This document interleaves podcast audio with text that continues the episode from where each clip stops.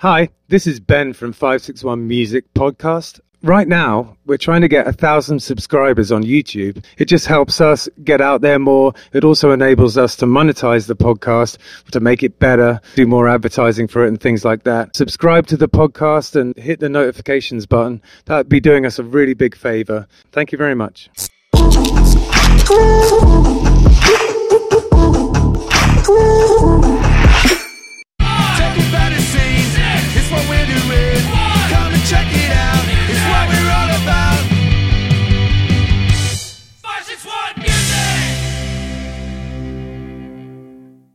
Welcome, welcome to 561 Music. My name's Ben. And I'm back. And I'm Hector.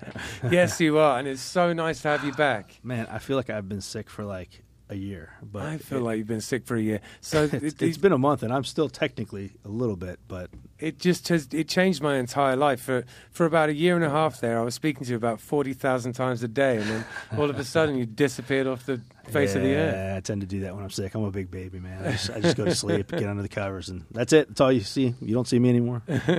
Gone. No, I mean I can relate. I was Spring out for the, for the gigs, and then that's it. I think everyone's been had, had a bit of a rough time the last couple. I guess because we were all we were all uh, kind of hermetically sealed over the last two years, and now everyone's getting back together. We're all making each other ill again. well, I think it was a combination of that and then the three days of winter that we had this year. So you know, Yeah. it's, it's I just don't do well in cold weather, man. Like- Talking about winter as well, we so James brought a uh, an actual electric heater to our gig on Sunday. Right, and it was actually really funny because it was an electric heater, but it looked like a fireplace with the flames and everything, like the electric digital flames, you know, floating and stuff. So Yeah. from a distance, it looked like he had brought like his fireplace with him. you know? yeah, it was so awesome, Yeah. and that was the coldest gig ever. Like, I mean, I know that we shouldn't complain about weather when we live in Florida, but it was pretty chilly. It was very chilly, and the funny thing was, I made fun of James um, when I picked him up, to take him to the gig. Um, I made fun of him for putting that heater in the car. I was like, "Come on, man, are you really bringing a heater?" And then about end of the second set, I was like standing over by the heater trying to warm up my hands. I'm like, Yeah. "This really sucks. I wish I would have brought a heater." yeah, but I mean, there's a certain point of cold where you can't feel your fingers, which is a big problem if you use them to play music. it's a huge problem if you're slapping a stand-up bass because you don't know how hard you're slapping. So I can promise you that the next morning I woke up and my hand was swollen like a baseball glove, Oh, and bet. it did not feel good. Oh no! I must have been beating the hell out of that bass and just didn't realize. Like all my fingers were like a little bit swollen and they all just sore and Oh man. yeah, it sucked. well, I have to say it's very nice to have you back. Um, Oh, man, good to be As much as like, as much as I can sort of tenuously hold the line here when you're not here, it, it just isn't the same. So I appreciate you. it, man. It's good to be back. It's good to be back. Yeah, man. So we have uh, the Buck Stops here. We have um, Andy and Matt and Brian from the Buck Stops here. How's it going, guys? What's going on? Thanks for having us. yeah, Five thanks- six one. Yeah, thanks for coming. I really appreciate it. Um, you guys are awesome, and uh, been really enjoying listening to your music. And I think uh, it's going to be uh, really fun just getting to know you and finding a little bit more about you know your motivations behind why you do what you do. How- Sure. When did uh, when did the band uh, get together originally? Well, I think once we got Brian in the mix, you know, Matt and I were hanging out and playing music for seven years before. Uh, we were living in Atlanta at that time and moved back down to South Florida and then met up with Brian around July 2021, I think. Mm-hmm. And Yeah. then we had our first gig in uh, about September, October then, that month, that- Right. that year, and then it's game on. So Excellent. it's been about two and a half years, uh, one and a half years. So you brought up Atlanta. Um, I, I'm curious to know a little bit about um, where you were born and brought up, and what the musical environment was like when you were when you were growing up. Like, uh, where where are you from originally? I'm from Long Island, New York, actually, originally. So my And- wife. Yeah? Yeah, And so is Ricky, by the way. yeah. Yeah. and uh, um, and then I went to college up in Rhode Island uh, at Providence College, and then after that I moved down here. So that was 2010, and Right. I was down here till about 2015, and then I moved up to Atlanta for three years. Moved back down here. Um, Atlanta was cool, but I just I'm a South Florida guy, really. Yeah. Yeah, I get it, man. foremost. Yeah, I think if you if there's a certain type of person that just does well down here. I, I, I like to think I'm one of those those types of people. I like it down here. What'd you think of the uh, the music scene in Atlanta versus Florida? The music scene in Atlanta is amazing. It's crazy, isn't it? It's you can actually as a a band, a, a band that kind of has just get going, you can be in some really good venues, Yeah. big Yeah. venues, venues that've been there for a long time.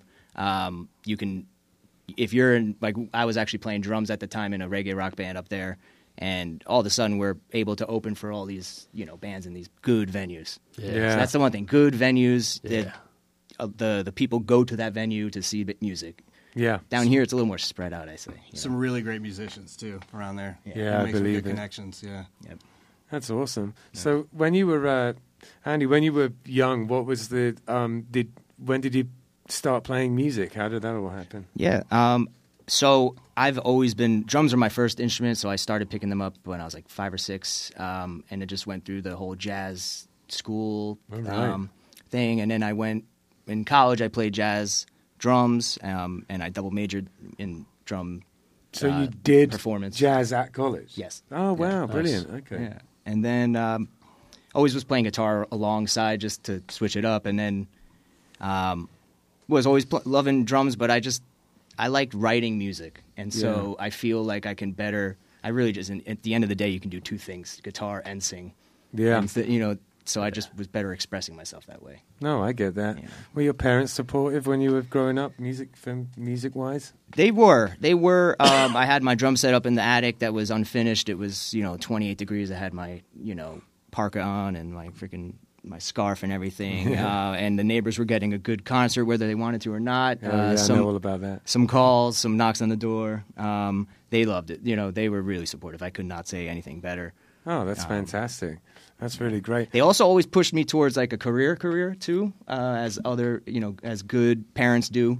Yeah. Um, I could see that. Yeah. So I did go and get a math degree, so I got that, and then, um, but I'm, I love music, and that's Yeah, my do. my son's a drummer and and uh, um, came came here as a matter of fact. Has been, had been coming here since he was like ten. He's nineteen now, um, and he uh, he uh, it- you know got out of high school with no plans to go to college. Wanted to be a drummer, and I was like, well, I mean, you know, you can make a career out of it, of course. I'm like, but you, you really should have a backup plan, Right, yeah, yeah. just in case. And then, and then there's that whole debate of uh, which I think wasn't it him who said it? Where, yeah, he came back to me and said, "Dad, if I have a backup plan, I've already admitted failure." yeah, and And I'm like, and I'm like, you know, I, I hate you, and that was very wise for a young kid to say. you love and hate them at that moment. Oh Yeah. man, I loved him for being so wise, but I, I like I hated that he had something intelligent to say. yeah, you know? just bam, just got Yeah, it, it just got me. slipped it right in there. Yeah. So, um, yeah, Matt, what was your sort of musical upbringing like?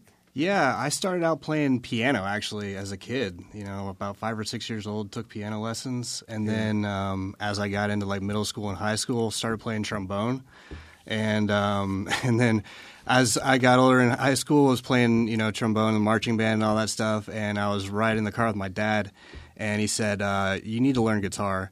And I was like, "Well, yeah, I'd like to learn guitar." He's like, "No, you have to learn guitar. You're not going to pick up any girls playing trombone." so I was like, Wise words. I was Wise like, "You're right, Dad, you're right." So uh, that kind of inspired me to pick up guitar, um, and then you know, just kind of from there, been playing in different bands and stuff. Um, high school, Chicks on- flooded in, right? They're all over the place. And then he switched They the bass, yeah. and chicks flooded and then I switched out. to bass, and then, yeah, and then now it's like what the. So, uh, but yeah, it's um, you know, I play multiple instruments. It's been uh, you know, I play harmonica, play obviously bass guitar, piano, um, ukulele, Nice. a little, bit, a little bit of everything. So Yeah, man, that's me too. A jack of all trades kind of approach. yeah. Yeah, yeah. I, Before you know, you'll be everyone. ordering a hurdy gurdy. I know, yeah, hurdy gurdy. That looks interesting. Yeah. Yeah, so I, I just, in case anyone who's listening to this um, doesn't already know, because I've been going on about it ad infinitum to anyone who listen, I just got a hurdy gurdy. It's very exciting, and uh, I'm learning how to play it. And I have this amazing teacher called Steve Tyler, who's um, who's not the Steven Tyler, but he is the It's kind of a Steve. Tyler. That would be awesome. he's he's he's a really really great teacher, and um, I'm yeah, I'm just so stoked about the whole thing. But anyway, I digress. So um, yeah, what kind of music were your parents listening to when you were growing up? When I was growing up, um, a lot of like classic rock and stuff. Um, you know, I remember just riding around with my dad in the car, and he would be, you know, listening to like, you know, Skynyrd and Zeppelin and Stones and that kind of stuff. And Yeah, so that okay. kind of just got me really into rock music and, and things like that. And you know, over time, you know, my taste has kind of evolved into, you know, a lot of different things, but that was really kind of like the basis of everything. And I always kind of go back to that. I've always been a big rock fan. So, Yeah, I think that just the generation that that we are, are you know, all the parents were were baby boomers and and listened listened to rock music, so it's just what we were all fed, you know. yeah. Except think- mine, man. Mine didn't listen to any of that stuff. Oh, that's right. Yeah, my mom listened to like mostly Spanish music, and my dad listened. Whenever you got in the car with my dad, it was always like a Spanish news radio station. It was like, yeah, it was it was just like I don't even know how to describe it. It was like that the, the AM news radio, but in Spanish. right. So, yeah, so that was it. That was. I yeah no it was there Well, was, there was was no good there was no Spanish. yeah there was no rock music in our house Oh yeah. Okay. So minus Hector. minus me Yeah, yeah. everyone else um, that definitely solidified my love for music. Was all those listening to my mum's records and having a talk about all the different. Oh, You know, it was a big deal for me for sure. Um, yeah, Brian. Um, how did you wind up playing music? Uh, I was talking to Hector earlier uh, before we started. Um, uh, public school music program. Really, I'm a product of that, and uh, oh, great. the programs were We really. They were really. What's that? We all are. Yeah, Yeah, they were we really. The programs were really strong when I came up through grade school uh, with teachers, and you could sign up for after school. I got free lessons. I learned to read uh, music, drum music. Um, so I actually started in grade school and just progressed through, and you know the the elementary school concert bands were fun and probably sounded horrible. but We we always thought they, we were great, and uh, the junior high school then started marching band and stage band and concert band, and then I had some uh, a running chorus because I thought it'd be a cool place to meet girls. It didn't work out in the- Right. the chorus uh, class. Um, yeah, it was cool. I get to do a lot of everything. So Yeah. marching band, stage band, and we had a uh, like a nationally ranked high school band. So we had to travel a bunch. Had a, a competition concert band and stuff. So it was really cool. nice. Oh, nice. It's really fun. Yeah, on the drums too, which I always feel like. I always feel like in the concert band, it's like the coolest one, the coolest thing, because you can pretty much play. You can play like cool beats. You know, you're not, you're not like stuck quite as rigidly to the whatever the stupid song you got to play is. You know? I, uh, I I was like the uh, I was like the self-proclaimed. Uh, I always like the phrase incidental percussion because like they always had the guys were ahead of you in years. Always you know the lead snare and second snare and tenor and bass drum. So I'm the guy that would like find the bin of all the cool percussion stuff and just Oh, cool. find a way to sneak it in without getting yelled at. You know, try to be with the tasty accents of stuff and and That's that where you got it from. yeah, yeah, yeah.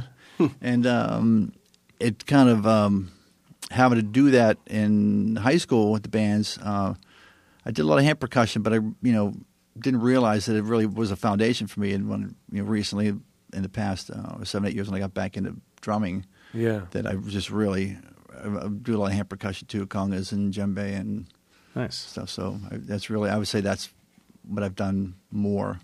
So have you um have you been playing in bands uh, for a long time, or is this you'd come back to it? That's a good question. So I, I came up through school, I graduated high school, I, I did some college in Pittsburgh, and I moved to Florida because I got married young, and right. I had a 25 year hiatus of zero music. Right. 25 years. And then a friend of a friend called me one day and said, Hey, um, you play drums, right? I'm like, Yeah. And he goes, I've got a buddy that's moving out of a storage unit and he's got a drum set. Uh, he doesn't want to throw it away. Are you interested? cool. I'm like, Yeah. Like a rescue puppy, you know, like, of course I'll go look at it.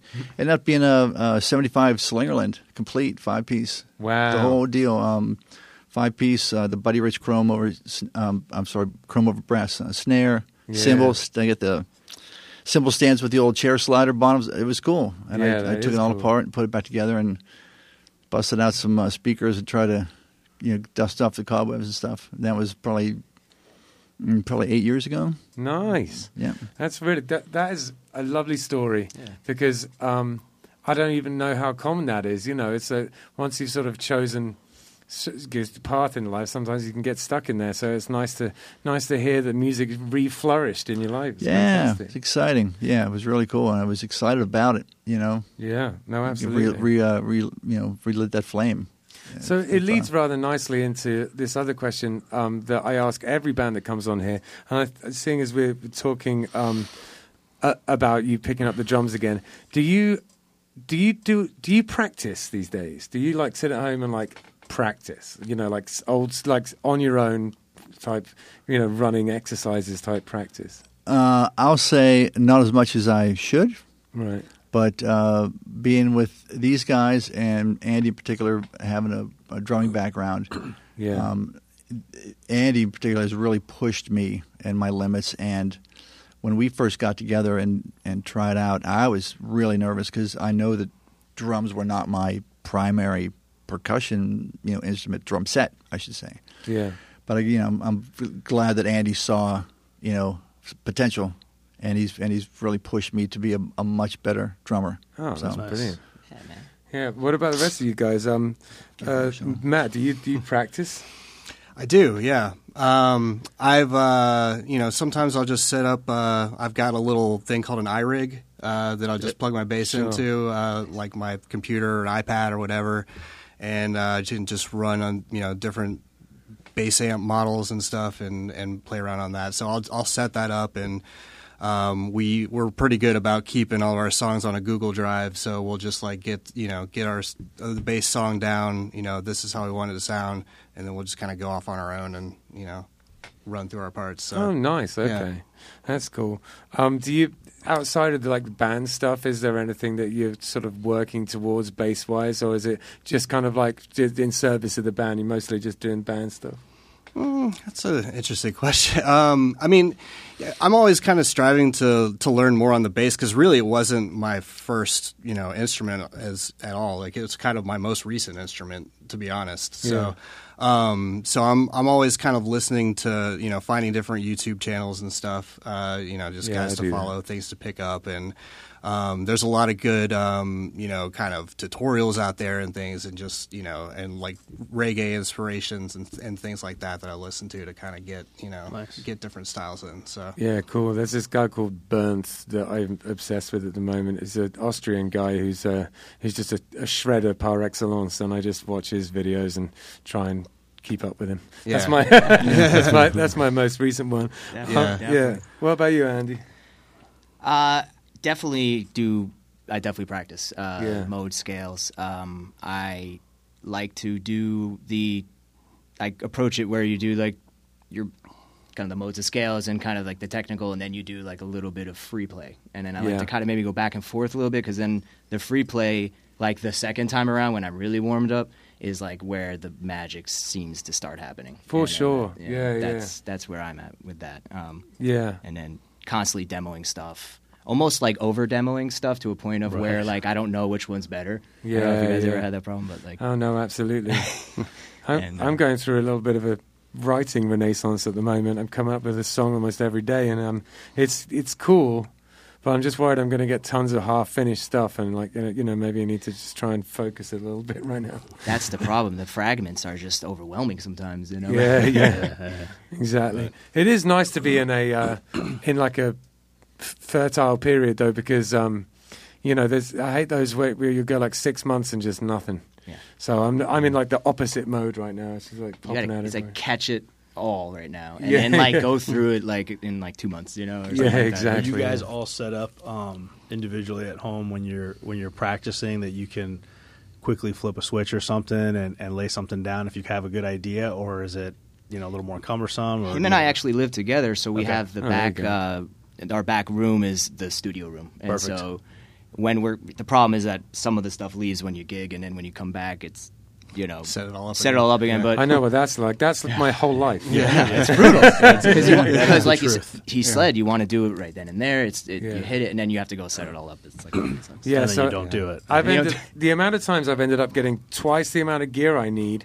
just so that I've got the stuff for the band and then the stuff for myself, but then slowly it drifts into the band stuff, and then all of Yeah. a sudden, yeah, it happens all the time to me. Yeah. Uh, like.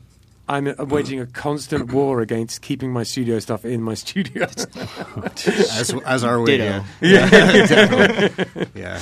it's hilarious. What about you, actually. Brian? Do you have uh, something at home? You Yeah, I finally got uh, um, a dedicated space uh, in one of the spare rooms, and I, I took the plunge and bought a uh, Roland electronic kit. nice. Killer electric kit. Yeah, I was. I started looking at like you know, three hundred dollar kits, and I just I don't know. And I kept talking to other my other drummer friends, and like, dude, just save your money for a, A better at least kit, a, yeah. an, an, you know an entry level Roland. And I did, and I've got a, a nice space, and I put up some tapestries just to make it as zen as I could. Like Oh, if you yeah. if you pull back, you know, if you pull back one of the zen curtains, there's you know circular saws and drills and you know f- you know hardware for the house and everything. You know, so just wanted to have a little place. I got It's all over. right, I got a cool lamp and. Uh, Multifunction. yeah, yeah, and if I need to, you know, saw something in a second, it's right behind Right. me. Yeah, you know. exactly. But yeah, I try. I try to make the space, and um, it's neat. You guys were talking. There's the, the technology. You know, there's apps and stuff, and uh, we we talked a little bit about um, stuff like you can like very cleanly remove the drum or the you can take stuff. So I can actually take our stuff Yeah. and run it through and take the drum part out and you know run it against a metronome and you know when I get to that and um, so it's cool. The technology's been really cool. Yeah. you know, Yeah, uh, the- the, drums are Bluetooth and I can play all my stuff and I don't need a whole ton of you know studio gear. Yeah. Yeah, totally. Yeah, that's awesome. Um, what's that amazing app called where you can just remove? You can put any song. Moises? Moises. That's it, isn't yeah, it? Yeah, Nuts. yeah, it's Yeah, awesome. Yeah, yeah. yeah, and it is, let me It's tell you, it's, amazing. it's it is clean. It Yeah. is clean. Yeah. Yeah, I- I've, I've got it on my phone. I mess around with it sometimes. So cool. So, um, cool. on the subject of that, uh, do you guys have a way that you write songs? Like, is, is there a is there a, a creative process, or does it just depend? I think for the stage we're at now, it's mostly kind of my songs. Let's be honest, you know. But the like we'll do a song and then we'll start grooving on a groove, and all of a sudden there's a new song that we all wrote. And so those, um, a lot of times when you see us, the, like the first song we play is like the groovy song that we just wrote together as a band. So we have a, a bunch of those now, and one of them morphed into a complete song. But a lot of them are in this stage where, you know, maybe give it six months and then I can structure it Yeah. out fin- and finalize it all that. So you feel? Do you, would you be, would it be fair to say that the creative process for this band is still somewhat nebulous and like hasn't necessarily found a I would say, yeah, hundred percent. Because in this, it's kind of funny. Now we're back to singles, as you know, it used to be albums for a long, long Mm-hmm. time, and now we can kind of like make our own way a little bit. Because you know, we had our first single. It is, uh, I feel good. It's reggae inspired, right? yeah? But we're so much more than just that. We don't really want to just do that. Yeah. Um, and so we're not doing just that. you But. I tell you what, it's not a bad way to go. I mean, reggae is just exploding these days. So Sure you know, is. if you were going to be just one thing, that's not a bad one to go. Sure. uh-huh, uh-huh.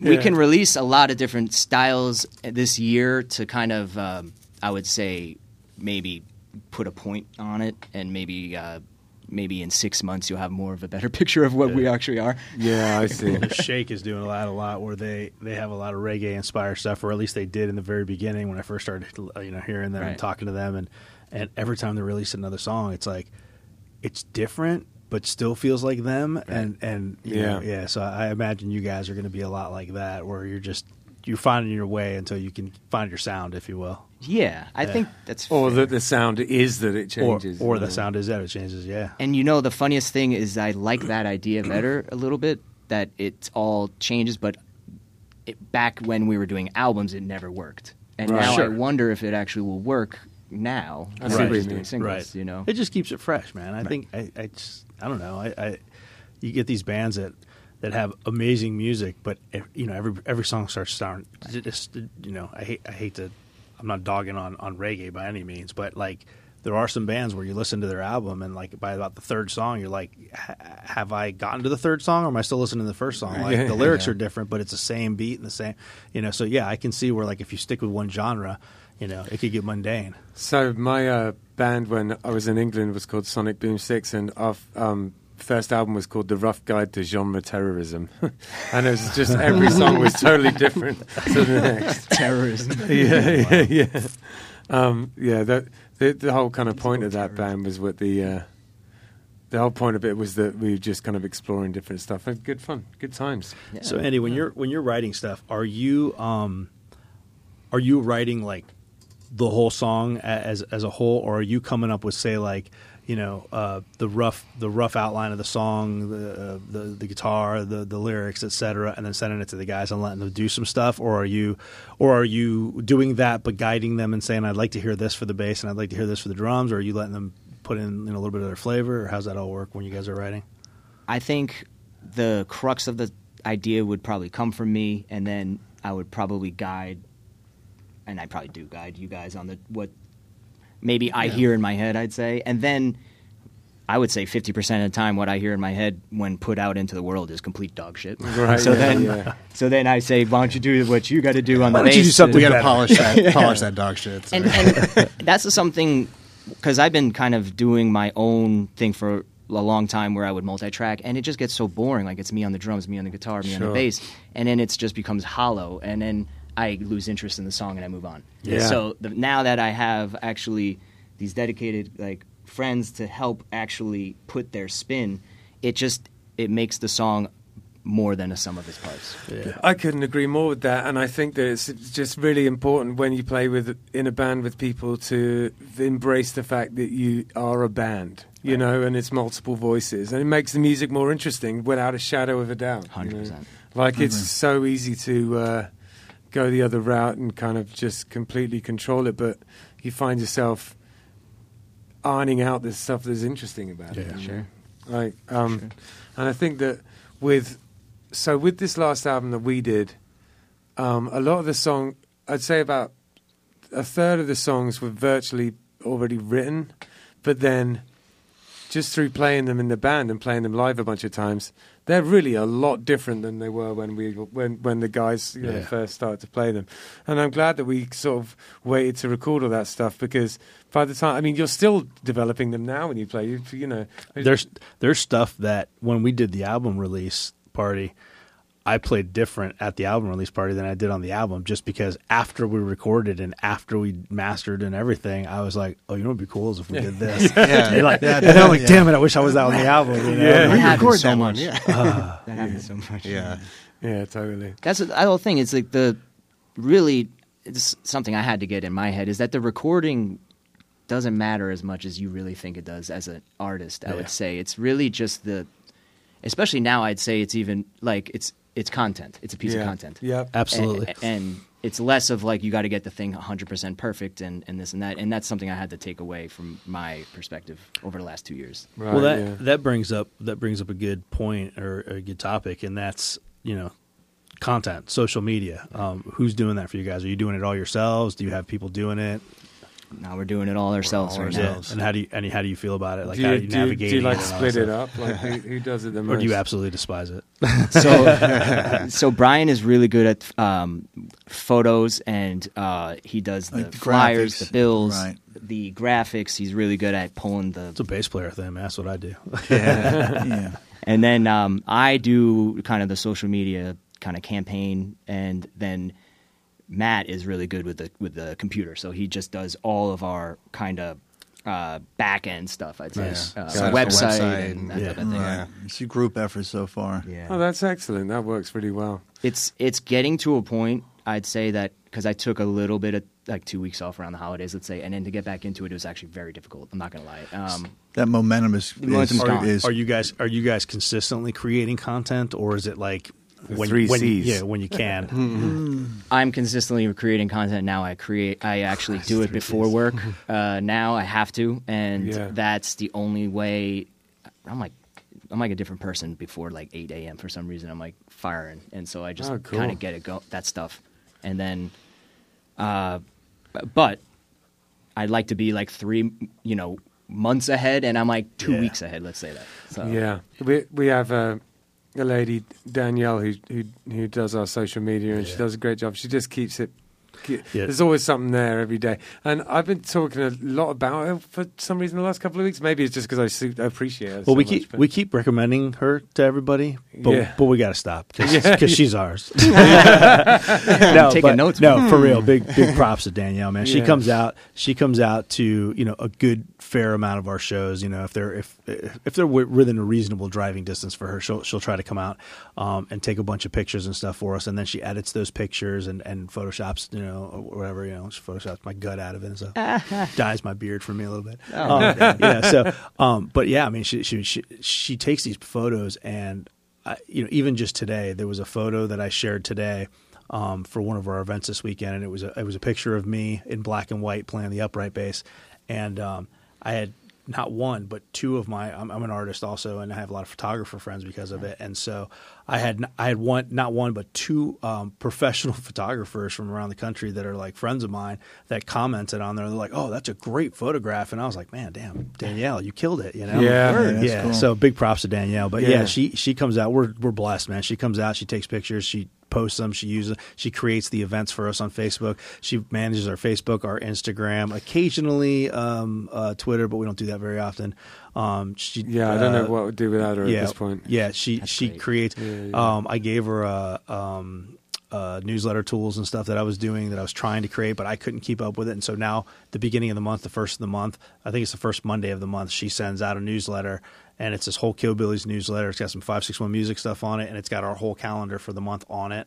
Cool. Um, yeah, and then you know, it's it's been it's been a blessing. Yeah, I think if you can see it from that outside perspective too, even though it is quite a lot of work, it's not like it, it doesn't it's not just adding to the mountain of other stuff that you have to do as a band, you know, because like there is a, a lot of other stuff that we have to do band Oh, wise. a hundred- yeah, and, and, I- 100%. and I think that you know, it just it can get a little bit um, overwhelming at times. So just being able to delegate some of it is but just I been think in the world in the, in the world of multimedia today, and the world of, of online and social media and everything else, content is king. Like you, Yeah. like you said, you know, there used to be a time where you really slaved over and killed yourself, and we and we did it. We did it for this album. I mean, it's just it, it was a fact of life. We just we did it. Ben mixed the album, and, and God bless him, he spent like you know hours and days and weeks and months and whatever mixing this thing.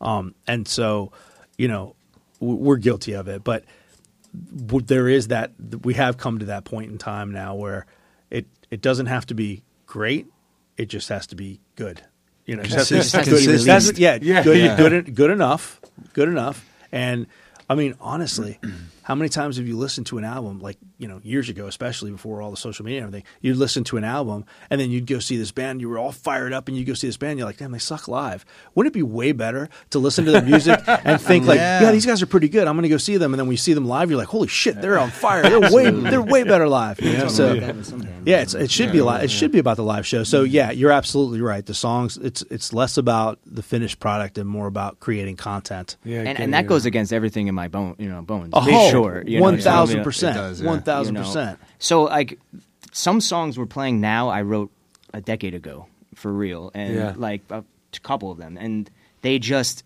because of this, you know, I would say a decade ago was a weird time in music. You know, like it was like you didn't know.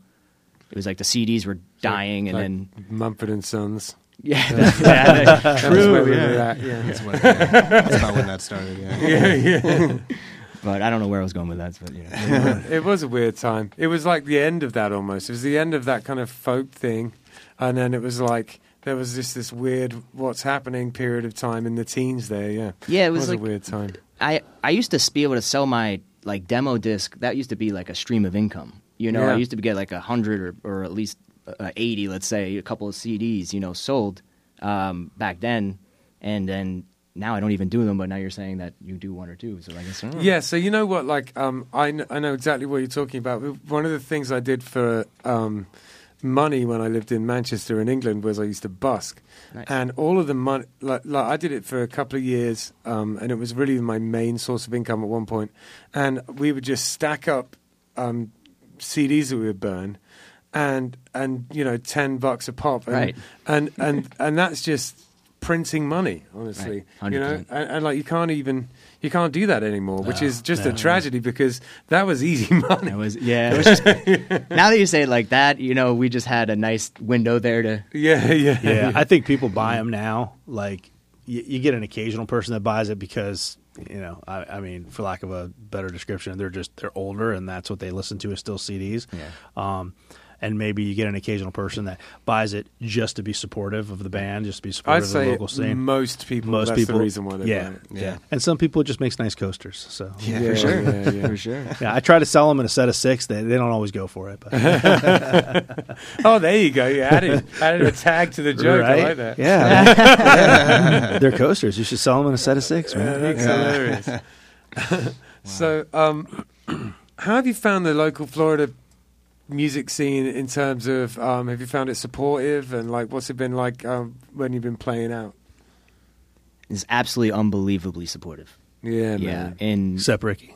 no, Yeah, Ricky throws no. things at you at your shows, Rick- doesn't he? Ricky really is the guy. Um, Yeah, man. You guys I- were on the show because of Ricky. He reached out to me. Did he? and- Yeah, Oh, he reached man. out to me and said you guys had to be on the show. So yo, you the you the So- man. I don't want to, you know, uh, ri- you know, ride you too hard. So uh, you're the man. but um, South Florida scene is really amazing. I can't believe actually the first time around I kind of missed it. I'm gonna be honest. I was here for like three and a half years, and then I moved down to Miami. So I was in that scene in Miami for like two years. But the Palm Beach scene is is amazing, and um, Yeah, I and I'm super pumped that we actually just um, really broke into it a little bit, and, and Yeah. so that's I'm, I'm happy. Aren't you guys Well, happy? Oh yeah, it was for uh, sure. it was neat how uh, how we, how we made that connection. So Brian Uh, actually did it. He did the. Brian does all of our legwork, and he he really will plant a seed, and six months later, I'm the nine talker months later, of the band. Nice. So um, so I follow. I use social media. I follow a lot of bands that I I really like, and I also use it to see bands that are passing through venues. And a lot of the bands now are doing live feeds, and I'll, I'll give them all a listen and check them all out. And, and if they catch my interest, I'll say to these guys, "Hey, listen, we got to go check out this band over here," or I'll send them a link. You know, just I I, I just love music. Yeah. So um, it was online. I guess I, I was I started following uh, the Shake because I, I saw some of the videos and I thought they were really cool. And then I saw they did a podcast, yeah. so I started following their podcast. And then I earned like a a top fan badge or something you Oh, do on neat. social Oh, wow. media, whatever. But um, but I would We call that stalker badges. it, well, listen, it, it, it was it worked. Yeah, But I just because I just because I I I, I like I looked at stuff I like to comment, be supportive of the stuff that Yeah. bands um, do, and so I just I would say, oh, great podcast, just c- comments. So I saw that they were playing up at uh, Matthews Brewing, Yep. um, um, opening for uh, Spred the Dub, which I also love those guys, yeah. and um, they had just got off the stage and Spred was going up, and I was I was up there with my girl. I go, hey, listen, I gotta go say hi to these guys. And I've walked up to the band, and Ricky goes to me. He goes, "You're Brian Dawes, aren't you?" I'm like, "Yeah." I'm like, "Yeah." He goes, "He goes, don't go anywhere. I need to talk to you." I'm like, And then he like- said, "Security." "Yeah." he didn't tell me about that part, but he was. He's he a was very just- thoughtful man. He's Yeah. very, He- he's very on it. Like, it- it's just- yeah, he's- but he got- was so got cool Yeah. and just so supportive. And he's like, you know, thanks so much for you know acknowledge like everything I did with you know following the band, and we just got to chatting. And um, I said, listen, um, you know, the Buck Stops Here. I said we would love to open for you guys sometime. And he said, can you guys do a set of original stuff? And I go, yeah, of course we could. And you know, we I might have been a little ahead of the curve with it, but um, and he goes, listen, we're hitting the road. When I get back, let's connect. And you know, and away we went. You know, he Yeah, got back nice. and got these guys on board. And he's just he's a he's a righteous dude, man. He's just his his passion for music is pure. Oh my That- word. well, that- 100%. Yeah, that's, that's the thing. right. Like the Florida scene is is unbelievably supportive. Right. Unbelievable. Like I, I've yet to meet. You know, I mean, you, you get in a rare occasion. You know, you get an asshole, but for the most part, like ninety nine point nine percent of the musicians around here are super supportive of other musicians. Mm-hmm. That being said. Ricky's like the poster child for that. He, Oh, yeah. he is There's so this, supportive. inno- there's and this tries to innocence about him, which is just. It's not naivety. It's just like it's just like purity. Does that Yeah. make Mhm. sense? oh yeah, hundred percent. yeah, yeah, yeah. yeah, Good it- it- dudeism. it- it's just it's just Yeah. it's purity, and he and he, he he literally wants to he wants to rise to the top, and he wants to bring everybody with him. That's right. Yeah, yeah. You know, I mean, it absolutely. makes you feel that way, sure. Yeah, but Andy, you were saying earlier um, that you felt like the first time you were here, you didn't really connect with the scene, and then you did the, the next time. You feel like maybe you missed that, but um, Totally. to be honest with you, like I, I mean, I was born and raised here. I've been here my entire life. To be honest with you, there was a lull in the scene probably about that time that you were here. Really? So yeah, when I when I was younger, there was all these places on Clematis, and it was really hopping, and there was Ray's Downtown Blues, and there was Spankies, and all these clubs that you could go to for a couple of bucks, and you know, and you go see these live bands and punk bands and all sorts of awesome bands, um, local bands that had you know fairly good name bands that would come through there, and then the local bands would open for them and stuff, and that went on for years. Um, eventually, Ray's went away. Spanky's got bought out or something. The buildings, I don't even think there anymore. Um, and uh, and so there was a space and time there, which is probably about the time frame that you're talking about. You know, 10, Yeah. 10 years ago, fifteen years ago, somewhere in that ballpark. There was a, a space there where. Um, you know, I was I was doing cover bands, and I was I was in a Nirvana tribute band of all things. But um, I you know we were doing all these different things, because the original scene, if it was there, it well, was there very was all it the was very buried. stuff. There was like Everyman and all those guys. Yeah, it, it was there, but it was very Yeah. buried. And it, I would say it wasn't until probably five, six, seven years ago that it really just all of a sudden it started popping back up again. Yeah. And then I don't know. For me, it probably because of the podcast and meeting all these musicians and stuff. I, in the last two years, I've definitely seen it. It's you know the podcast has opened up my eyes hugely to it. But Yeah, it's definitely that red car syndrome a little bit because you don't know.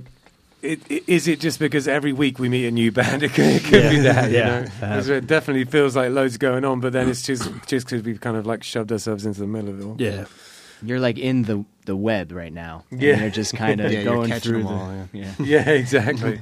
and it's been a lot of fun, honestly. I got to tell you, man, I love doing. This. I hate it. And I think the first time around, I was kind of strictly doing kind of cover cover b- Yeah. gigs because it was um, the source of income. You know, like more so than right now at the moment. I mean, obviously we play and we. How often do you play? like How, how many times a week or a month? As uh, the full band, we're playing like four times a month, I'd say, and Okay. then Yeah. we have duo and solo gigs throughout there as well. Yeah, So, okay. yeah. Gotcha. Um, and uh, And we were talking a little bit about this before the show. Are those um are those the solo and the duo gigs are probably more like the three and four hour Right. fill it up with covers kind of thing. Well, yeah. So this is the the funny thing about our band is we started we started kind of d- doing the three hour shows. That's how we started, and we're still doing those primarily. And then we're actually you know working on those original shows. Yeah. And um, you know, Fat Cats is really great at allowing every once in a while, you know. To, to put on a original show, I Mm-hmm. know we did that with Ricky, and uh, Yeah, Ricky was telling me he's got uh, he's he's got his ear to be able to do some more of those original shows because it was really successful. So yeah, it Oh, was really? that was Yeah. fun, uh, super fun. The couple other bands. Uh, that was the Boca location. That was the boat. Yeah. Yeah. Um, Dominic killed it. Yeah, Zipper the band was band was great. Yeah, The Shake, right? and Yeah. and the shake. Yeah, of course. In and out stuff. I remember that when that was. Yeah. yeah, yeah. Yeah. I remember Yeah. seeing all the stuff about that. Okay. Hey, I was just talking to Ricky about that. Yeah, uh, yeah. it was all original. a week all ago. 100% original music, which was cool. Yeah. I, I see that. You know what? This is a, it's a great time in music because it's almost going back to the source in a way. It's like you know I was looking at uh, bands before they were famous. Uh, there's like a couple of things online you can see them. You know they used to rent out VFW halls and, and stuff like that. You know, and, Yeah. and like you made you made a scene. Like you remember, you know Denny's. Yeah. You know the Yeah. Grand Slam at Denny's. You ever see that? If not, check that out. That's hilarious. Um, but now it's almost like kind of what you said. The original music venues are dying or they're gone or A lot of them are. There's there's not that many around. there's like one or two left in the Miami Dade County. You know, There's now, there's probably two, th- maybe three left here in this around here. And that can't be that can't be um, just what's going to happen. I mean, it, it, it, there's enough people who like live music where something's gonna something's got to give. I Well, think yeah. I think part of it is though. Um, I, I think in part it's it's a lot to do with, with venue owners, and it has a lot to do with, with the money. hundred percent. You know, 100%. if you if you have a band that's playing you know four hours and they're and they're playing all the covers that everybody likes to hear and all the you know anthem rock and everything else, um, you know they're going to pack the place. The owner's going to be happy. They're going to make money at the bar, and everybody's going to be happy. Right.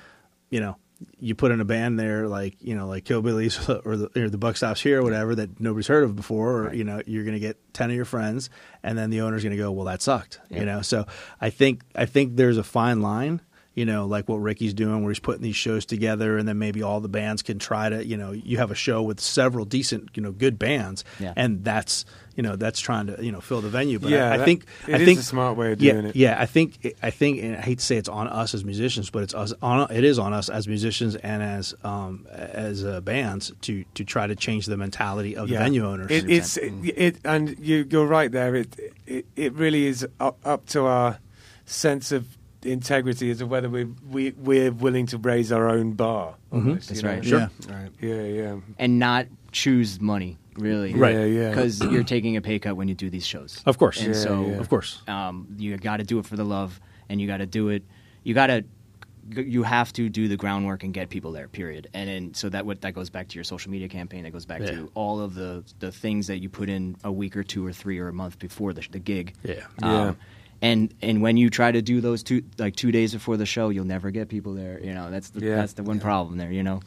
No, totally. And w- for a bit before before the uh, before the previous 561 Music Festival, we were putting on these little gigs, and we were. I, I mean, it would be nice to do some more coming up, but I don't think we have any weekends off Yeah, from we don't have any Killbillies. weeks But off we might figure something. It'd have to be like a Thursday gig, or like a. Sunday or something. Uh, yeah, but like um, I do love the, the- those original gigs. Are so much fun. Just put It's Ricky in charge of it; it'll happen. Yeah, Um, there you yeah, he'll make it happen. Yeah, yeah, yeah. I mean, Yeah. who has like a four-hour original set? Like maybe Spred the Dub has a four-hour original Like set, right? Rush or something. Oh yeah, Rush. Okay, Bruce Springsteen, right, right, right. I'll tell you that. the, Be- the Beatles. Um, what um? So when you guys are playing, when you are playing, like you know, three four times a month as a full band, are you are you are those primarily the original forty five minute set, hour set type of things? No, they'll be like the three hours. They are still the three hours, And okay. what we'll do, we'll actually just now front load our original set. We'll Yeah. just do an hour and a half. Uh, we're just going to do original, and then um, they they love it. Go on break, and then we do our kind of we we started doing that, That does, where yeah. especially when the album was coming out um, to practice for Yeah. the album launch we would do we were doing three you know three sets for a three hour gig we were doing three sets and the middle set we would it would be the album basically It Yeah, would be and the I, I, actually, I don't know whether yours is a better idea. Do it at the beginning, and so then when they start tiring of it, you just play all the songs. They know that's actually maybe smarter. I don't know. Yeah. we started we're just we starting started peppering we started spreading it out a little bit and peppering them in there but we still play i mean you know in a three hour night over the course of the night we probably still do an hour you know an hour an hour and a half of our stuff you know Yeah, yeah. you know we try to stick it in there as much as possible as much as people will let us and they seem to dig it so i think people appreciate the time They they, don't do. I think people appreciate original music. They Yeah. appreciate they appreciate hitting, listening to something new. They they don't Yeah. know that they appreciate it until they actually Well, hear it. And sometimes they ask for more of it too. Like we'll, Yeah. we'll play an original song, they'll be like, "Yeah, let's play some I, more tell, of those." I tell you what, I'm that's a great way of bringing the crowd around as well. The reason being that who the hell is going to say no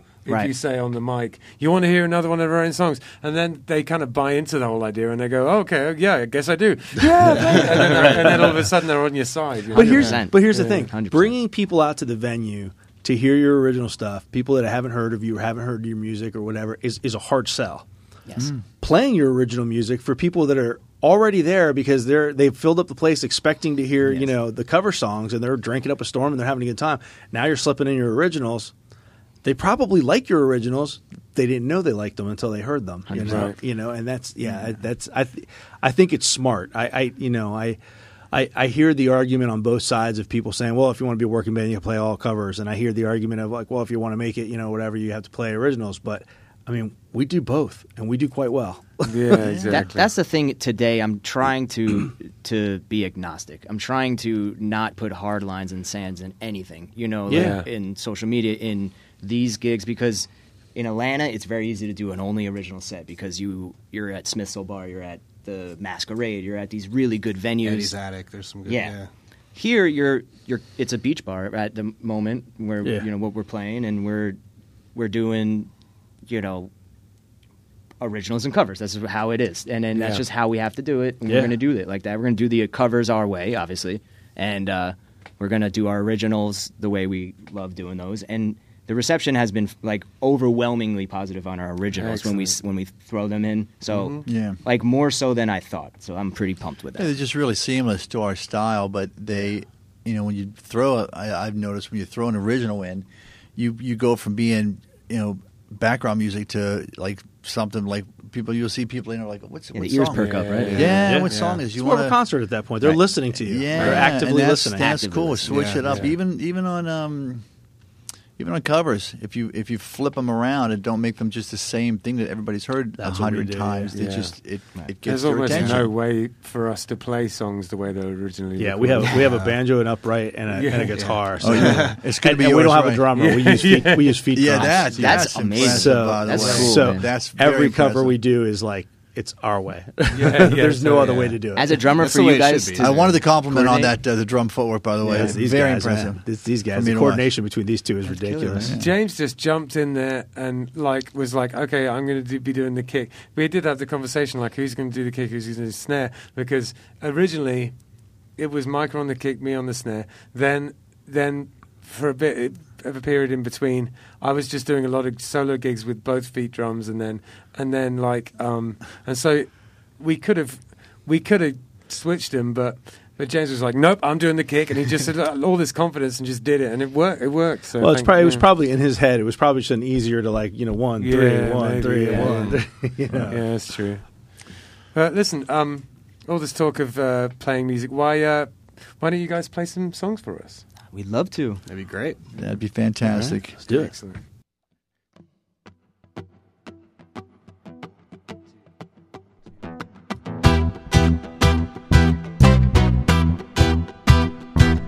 Yeah,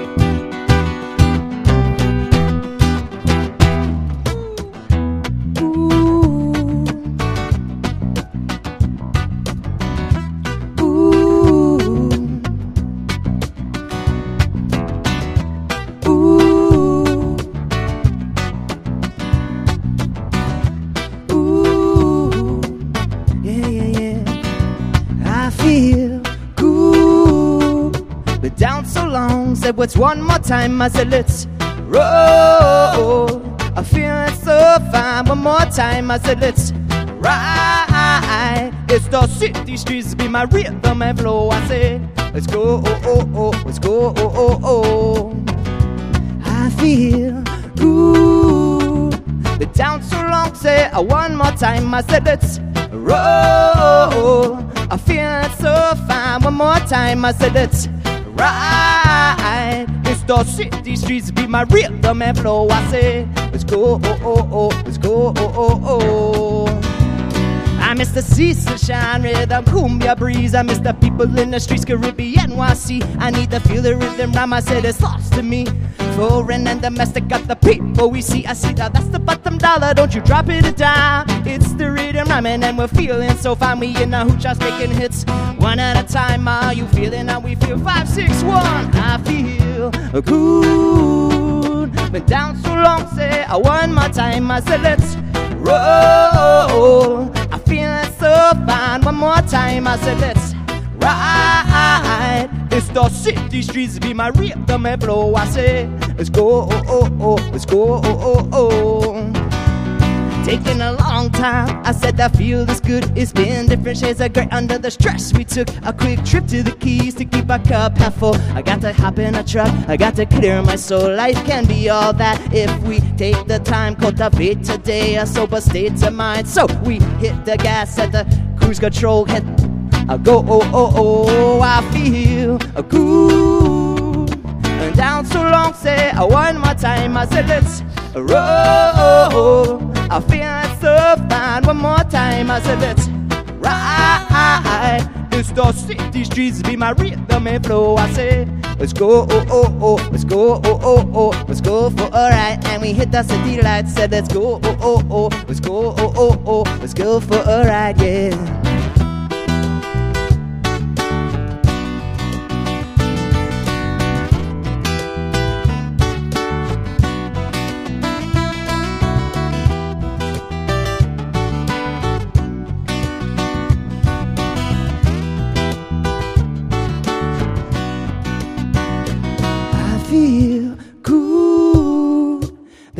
Down so long, said what's one more time, said let's roll. I feel it so fine, one more time, said let's ride. It's the city streets be my rhythm and flow. I say let's go, oh oh oh, let's go, oh oh oh. I feel good. Been down so long, say uh, one more time, I said let's roll. I'm feeling so fine. One more time, I said let's ride. It's the city streets be my rhythm and flow. I say let's go, oh oh oh, let's go, oh oh oh. I said let's go for a ride and we hit the city lights. I said let's go for a ride and we hit it all night and rocking the truck till we feeling alright. Oh yeah, oh yeah. I said let's go for a ride and we feeling alright. I said let's go for a ride and we hit it alright and rocking the truck till we feeling alright. Oh yeah, oh yeah, yeah, yeah.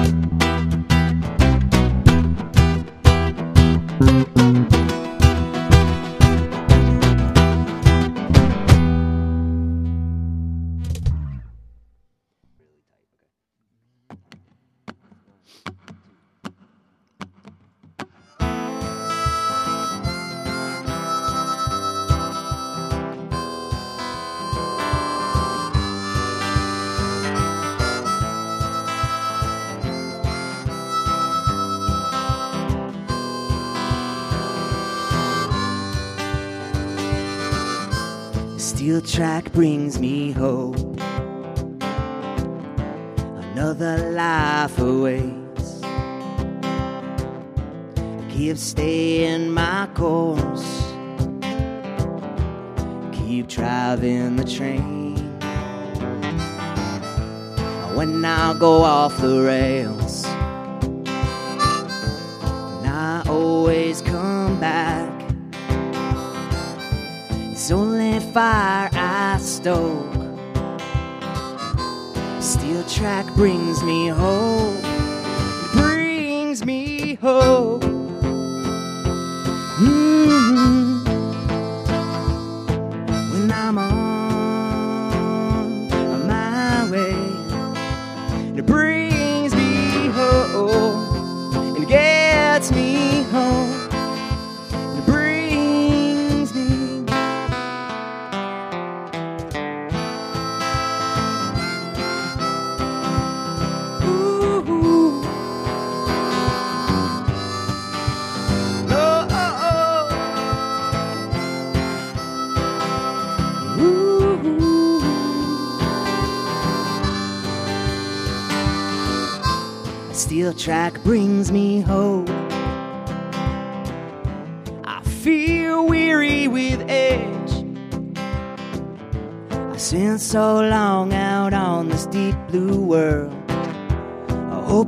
Stays the same.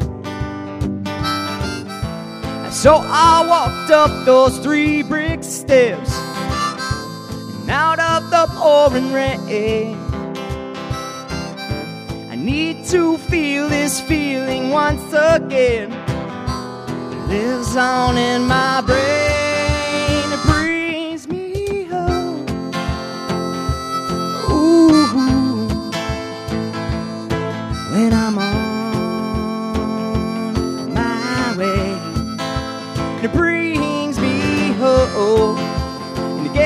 Gets me home,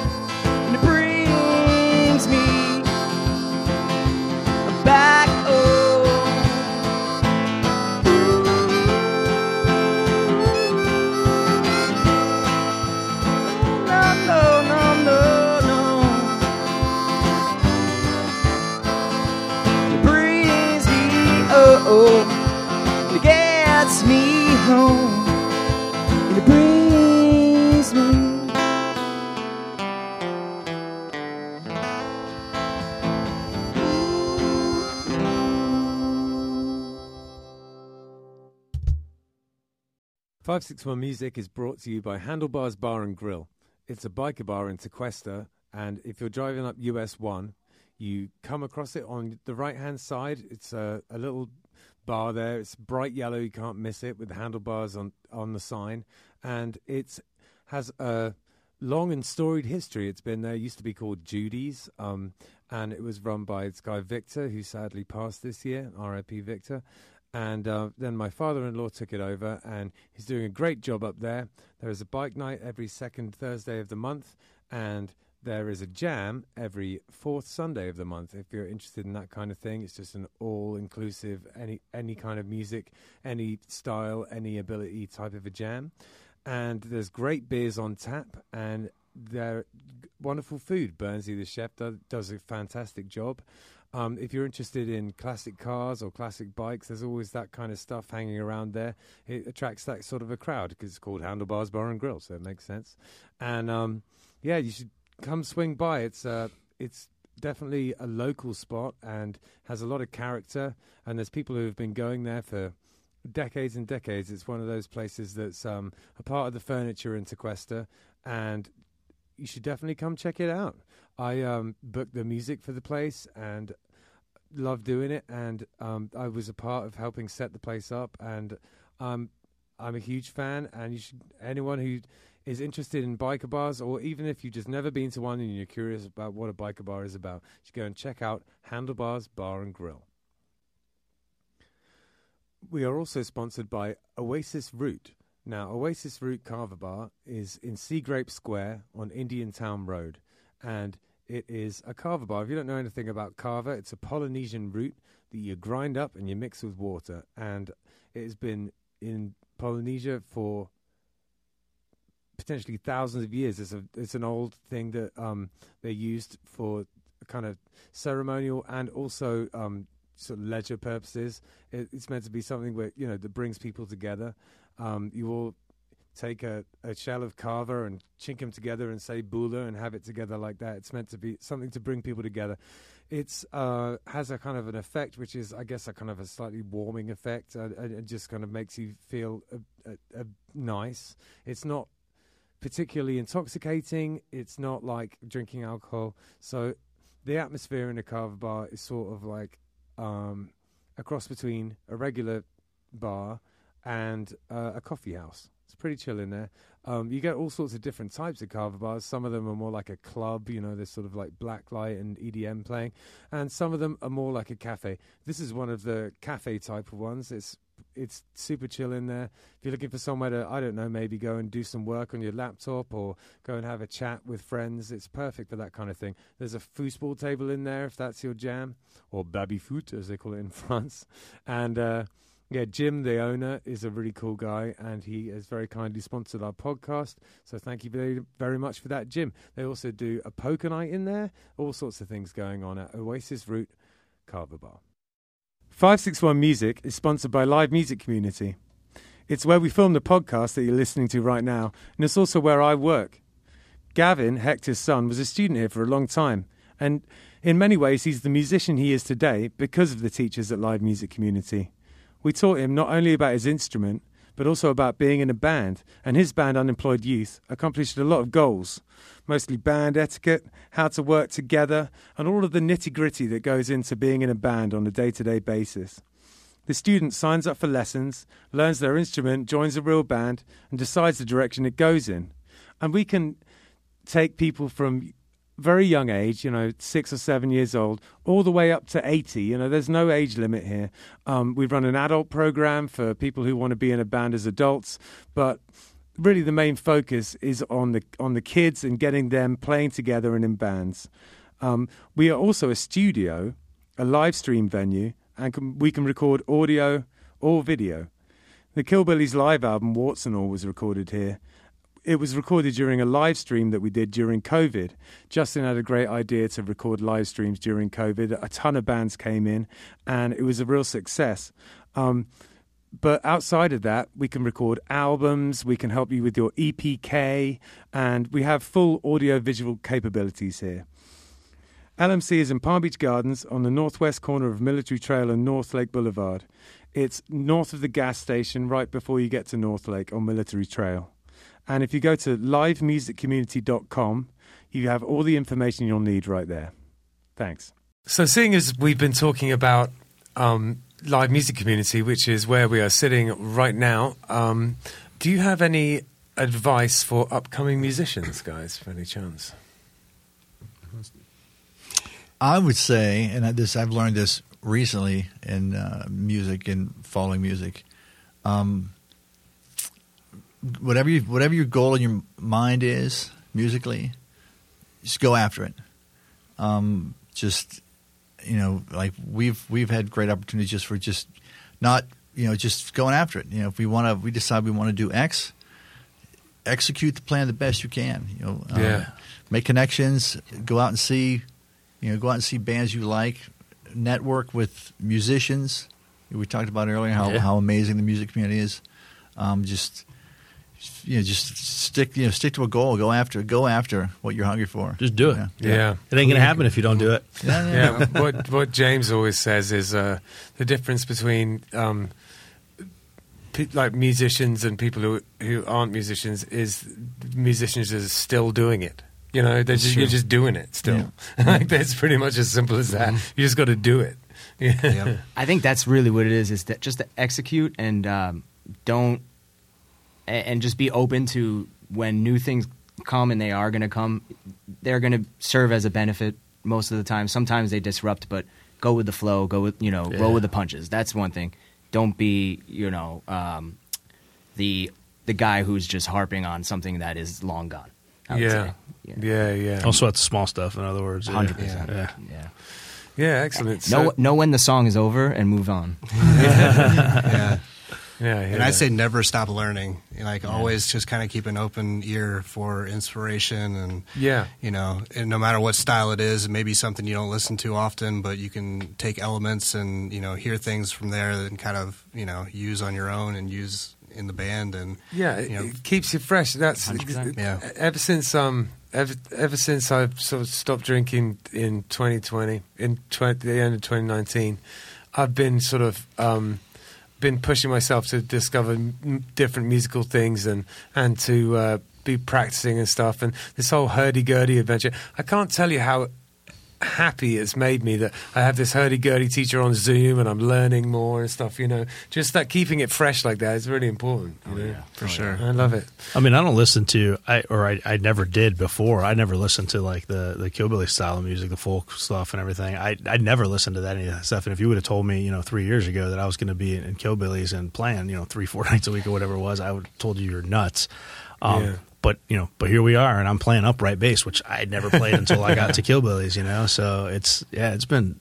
Yeah, yeah, like you said, Yeah, man. well, always right. learn something new. Always be open Right. to it. Yeah. you know, Yeah. and You I'm never lo- and. I'm loving it. Right, you, know? never know when it's going to hit you. Yeah. I think our first group, he was playing piano, and Yeah. and it just wasn't until he got on the bass that it it clicked. Yeah. Yeah, That's what it yeah. Yeah, keep at it and keep trying new stuff. Absolutely. Um, so you guys uh, played a, a couple of songs there. Could you uh, tell us a little bit about the songs that you played? Sure. Uh, we did I Feel Good. It's our first single. Uh, it was released early December. Um, and it's it's just I wanted to do an upbeat, you know, upbeat song that people can dance to. Yeah. That's Right really what it comes down to it. Um, keep it keep it light. Uh, really the the content actually was about um, is about COVID, really not really about COVID, but about like uh, just what you miss. You know, I miss the sea, I miss the sunshine, I miss people, I miss the that type of thing. And and so um, when yeah, basically that's about it. Yeah. Yeah, cool. and then there was that. Oh, one. and then the second one is Yeah. uh, uh, Steel Tracks. It's an older track that him and I wrote together in, back in 2016, I'd say. that was And- lovely. Yeah, thank Hillbillies could cover that. Yeah, you. please do, please do. busting out the harmonica. That'd, that'd be cool. Yeah. I've gone through a few iterations, but that one, um, it's just about like a, I would say it's about someone who, uh, like a, I would say a homeless man who's on a train. Let's just call it that. Yeah. Okay, a wandering nomad. Wandering nomad. yeah. gotcha. Perfect song for you guys. Yeah. Yeah. yeah, The wise homeless man is is a is a very uh, it, it's it's a it, it's a a solid musical trope. You know, it's Yeah, definitely been 100%. used. Yeah, the good one though. There's this like Mr. Wendell and stuff like that. Yeah. Oh yeah, No kidding. Yeah. yeah. yeah, it's a good one. Um, so uh, yeah, we got um, some pictures of, of your kit, don't we? Why don't we take a look at that? Oh yeah. Sure. Yeah. Uh, Maybe. Maybe Justin's on the phone. Sorry, guys, I had a problem. No, that's all right. Okay. That's all right. I'll, yeah, I'll. co- I'll just. Yeah, I'll just. I was gonna say I didn't mention in uh, just musical stuff. Um, I uh, I played I played the snare drum at a uh, bagpipe and drum corps for like three years. That was like the coolest. Really? Yeah. Yeah, it was. Uh, it was like a. well, We can f- talk about it later, but it was like a. It was like a full circle thing. When I was uh, like seventeen, my dad had a lot. I found my dad who was a bass player and a singer, and I had a lot, lot of connections around town, and he knew I loved to play drums, so he pulled some strings and got me an audition for the Pittsburgh Police Pipe and Drum Corps. And like they rarely let non-police in, and I blew it because I was 17. I was probably an ass, and right, you know, chasing girls and whatever, doing smoke weed, whatever, just dumb 17-year-old shit. And I blew Yeah. it, and I knew he was disappointed. And then like, shit, like six or seven years ago, I was at this big bonfire, and they had the surprise pipe and drum thing. Look, I'm getting like goosebumps. They had a surprise pipe and drum thing, and just like pixie dust fell out of the heavens. I'm like, now's my chance to make Oh, it right. wow. That's That was, awesome. that was the coolest, probably my best musical story. Just got my all my hair Oh. I love that. But that was uh, like it was just cool and neat, and I joined up, and luckily I knew how to read music, and I just Yeah. it was fun. Yeah, that's Um, awesome, man. All right, so you might have to, a little editing to do. Yeah, I'll just cut out. I'll just cut out that section. Yeah, just Uh, if you want to just just put it up there right now. Put it up now. You Go up and just. It's like the last two minutes before. whatever, it's fine. I'll, yeah, I'll, I'll cut it out. Are you gonna um, talk to them about the uh, drugs and alcohol and Oh, navigating that yeah. I'll, yeah. I'll do that after this. Yeah, You guys have drugs and alcohol? Yeah, all all the time, all the time. All right, let's do it. So this is your drum kit. Um, can you tell us a little bit about it, mate? So, so yeah, that's I call that like my hybrid, uh, my hybrid kit. So um, before I met these guys, uh, in pre-COVID, I was in a, um, I was a percussionist in an acoustic trio. We played about three and a half years, um, and the main kit that I had for that setup was uh, you see the cajon there with the seat cushion, Yeah. and a djembe. That was that was my, and you saw the brushes for my cajon earlier. So that yeah, was my they, they're cool, man. that was gonna my get some. primary percussion, and then we started doing some little bigger gigs. And um, the guys in the band asked me about, uh, you know, could you like incorporate like a kick and a snare and maybe a hi hat just to open up a little bit with the music because they were doing a lot of classic rock and stuff. So, um, so I've, I've I went through a couple iterations. I found a uh, like a reverse cajon kick pedal that I don't have to use my heel for. It's just like a standard, feels like a standard kick pedal. Yeah. But it just runs backwards and hits the front of the cajon. And um, I'm not sure what snare that is. It might be my Slingerland snare. And I actually had a, um, a s- um, mahogany snare made that matches my um, Slingerland kit I talked about earlier. You had it made. That's awesome. Yeah, I had a, it's, it's a deep. It's a it's like a like a fourteen by seven Yeah, with deep. uh, um, mahogany shell and maple hoops. It's it's pretty. Oh, that sounds lovely. Yeah. I just got a giant 14 by 8 maple like snare, and it's, it's, it's I just love big snares. Yeah, you, yeah, you would dig it. So, and, and also the other thing I wanted, I wanted everything to fit on my cart for one trip, which is Yeah. essential. I learned that too early on. So it's just, um, so I got the the kick, the cajon kick set up there. I got a, I think, the hi hat there. Um, um, got a little splash cymbal there. I got a um, uh, Zildjian Uptown ride. It's like an acoustic ride. It's not too too um, loud. And then on the top of the picture, I also had a um, because of the some of the reggae stuff we're doing. I had a mahogany timbali made. Nice.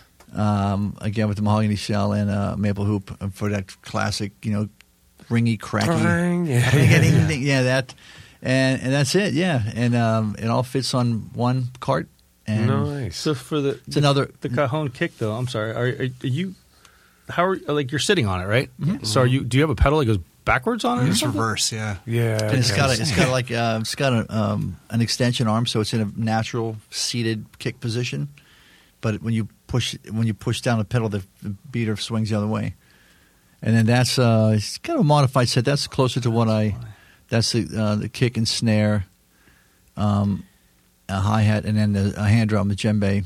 That Uh, these allow us to play kind of different gigs, sm- kind of smaller Yeah. and more intimate, you know. And then Yeah. we'll bust out the big kid for our shows. Yeah, you it's know. like some of the so- some of the um, the hotel, you know, poolside, the really cool poolside stuff that's ac- acoustic, but just uh, Yeah. cajon and djembe like aren't enough because it's a b- open, big open Right. space. I mean, it makes me wonder to myself, like maybe that sort of the d- break that you took in music when you came back at it, you really came back at it with a vengeance. You Yes, know? I like, did. like just had this kind of um, fresh outlook on it. You know, that's such an unusual kit in such a good way. I and, love you know, this. Yeah, Yeah, I, yeah. I love and this. the cool man. part is you can do it. It's very flexible. Um, the other part I like it's uh, is it's an eye. It's an attention. I don't know. It's not. A, I'm not for the attention, but it's a, it's an eye grabber. Especially Yeah, musical sure. people will Yeah. walk by or like they'll see me playing and they'll hear the kick and they'll walk by and they'll go like this. And that kick sounds like an 808 too. When you mic Yeah. the cajon, you know. Yeah, Yeah. and um, Yeah, and I'm- the I'm and the hand drum. that. And then he puts his floor tom sometimes uh, on the other side. Yeah, just if I to get wanna- a little more Yeah. low end. like push the threshold of the uh, the the hybrid kit. I uh, the the matching floor tom with them. I got all maple hoops for my uh, Slingerland. I'll Yeah, tell you, cool. we get people through here all the time, and then we, you know, we ask them the same question, you know, and, and some people show us gear, and some people don't always have gear to show, but um, for the most part, you know, people will show us, oh, I have this cool guitar, or I've had this, and my dad gave me this, you know, that kind of thing, or these these cool pedals, or you know, this cool bass guitar, or whatever. I have, I mean, maybe a couple of times we've had drummers show us drums, but like that's really unique. Like Yeah. that's really neat. It's Yeah. a it's a really cool kit, and I, I Yeah. love those kind of interesting setups like that. Got a, a sort of a small verging on cocktail Yeah. kit Mhm. myself, and I just think yeah, it's just a fun way to approach the drums uh, for sure, no doubt about it. Um, so uh, the next thing I was going to ask Anna, um, is how do you approach the whole kind of hornet's nest of drugs and alcohol when it comes to playing gigs and and and, um, and do do you have any kind of thoughts in that on you know in that sort of arena? Yeah. Um, well, personally, I stopped drinking about 14 months ago, and and uh, that I Congrats, appreciate man. that. And since then, that really, if I was still drinking, I wouldn't have been able to do what we're doing right now. Yeah. For sure, At yeah. the at the level, I'd say that I want to be, and that we want to be. Um, and that was a conscious choice. We had one not so good gig, Yeah. and then I just was, uh, you know, I come from a big drinking family back Yeah. up northeast, and uh, you know, Irish Catholic, and just Sure. really, it was a it was a way of life, and only now do I see that it was very unhealthy. you know, oh way yeah, life. It's preaching to the to the choir over here. Yeah, Yeah. And uh, and then actually Matt really stopped drinking for two years before, and I saw that it can be done, and I saw that um, you know. Uh, I don't even really think about it anymore, and I go and I play in bars and clubs, and and it's it's actually a beautiful thing to uh, disassociate the alcohol with the drink with the playing. With Yeah. the music, It's, yeah. it's a different like mindset change going into a bar because you're going in there for music and you know, playing. Exactly. You're not just going to yeah, drunk and whatever, Totally, yeah, it can be done, and I know that, like, you know, with with you know the secret society and all that kind of stuff, they they'll, they'll sort of talk about, you know, how it's like quite dangerous. That pe- people would be like, "Oh, it can be done," but you know, you're sort of walking a, a tightrope trying to do that. But actually, I found that largely due to the fact that I had very supportive friends who, who who've been great, and and the fact that just the kind of bottom I had was like I can't go back there. It's so so I definitely made the decision, you know. And I've- since the decision was made, it's just it actually hasn't been that hard to not drink in bars, you know. That's it. Once the decision is made, like, Yeah. and then you move on with life. Yeah, I, Yeah. I'll, I'll tell you. You know, when I joined Killbillies, um, Ben Ben was already sober for half a year, maybe. Yeah. yeah. Um, and so, uh, you know, James and I still drink, but we don't drink at the gigs. Um, we don't drink around Ben. We don't drink around the gigs, and that was that was a conscious decision we made for ourselves out of respect for Ben. It wasn't Ben asking us to do it or anything like that. Um, and um, and we just did it. We just wanted to be supportive, and you know, you know, it didn't seem it didn't seem like something that we wanted to do. We didn't want to be sitting there pounding beers back in front of Ben, going, "Ha, you can't have any," you know, that kind of thing. So so we didn't. Um, but plus, I your, your drinking habits are, are, are very mild. very very mild, very mild, and they've gotten way more mild since I've joined Killbillies because I only really drank if I went out, and so um, I, you know, you know, call it what you will. I mean, you know, there's different levels of alcoholism. Like, you know, and I guess to to a degree, you could call it that if you want to call it that. But, um, you know, there, there, I, I had fooled myself into thinking like, oh, I'm really nervous. I need a beer to take the edge off before I get on. Yeah. And I never, I never got like you know completely wasted or anything like that. I was never like that. But I had fooled myself into thinking that I had to do that every time. And when I made that conscious decision, and, and again, I do still drink. I drink socially with my wife. You know, at home if we have a party or something like that, I'll drink. it. I, I might have a beer occasionally at a dinner or something like that. Um, I just don't drink at gigs. And um, but you know, those first two times, I was like, "Oh my god, how am I going to get up on the stage?" And I'm sweating bullets, and I'm so nervous. And then after about four or five times, I'm like, "You know, this is really stupid. I didn't really need that beer to, you know, it wasn't. I didn't really need that beer to play the music. I mean, I do it four times a week for three years, and I haven't died yet. So, Yeah, yeah, yeah. um, but yeah, it's it's funny how your mind plays that that trick on you that you know that you need it, but you don't. Yeah. and to see the people around in this scene like they're most like a lot of them are sober and i Yeah. i didn't know that looking on the Yeah. outside Yeah. and it is only Seems like most of the people who are doing a lot effectively are.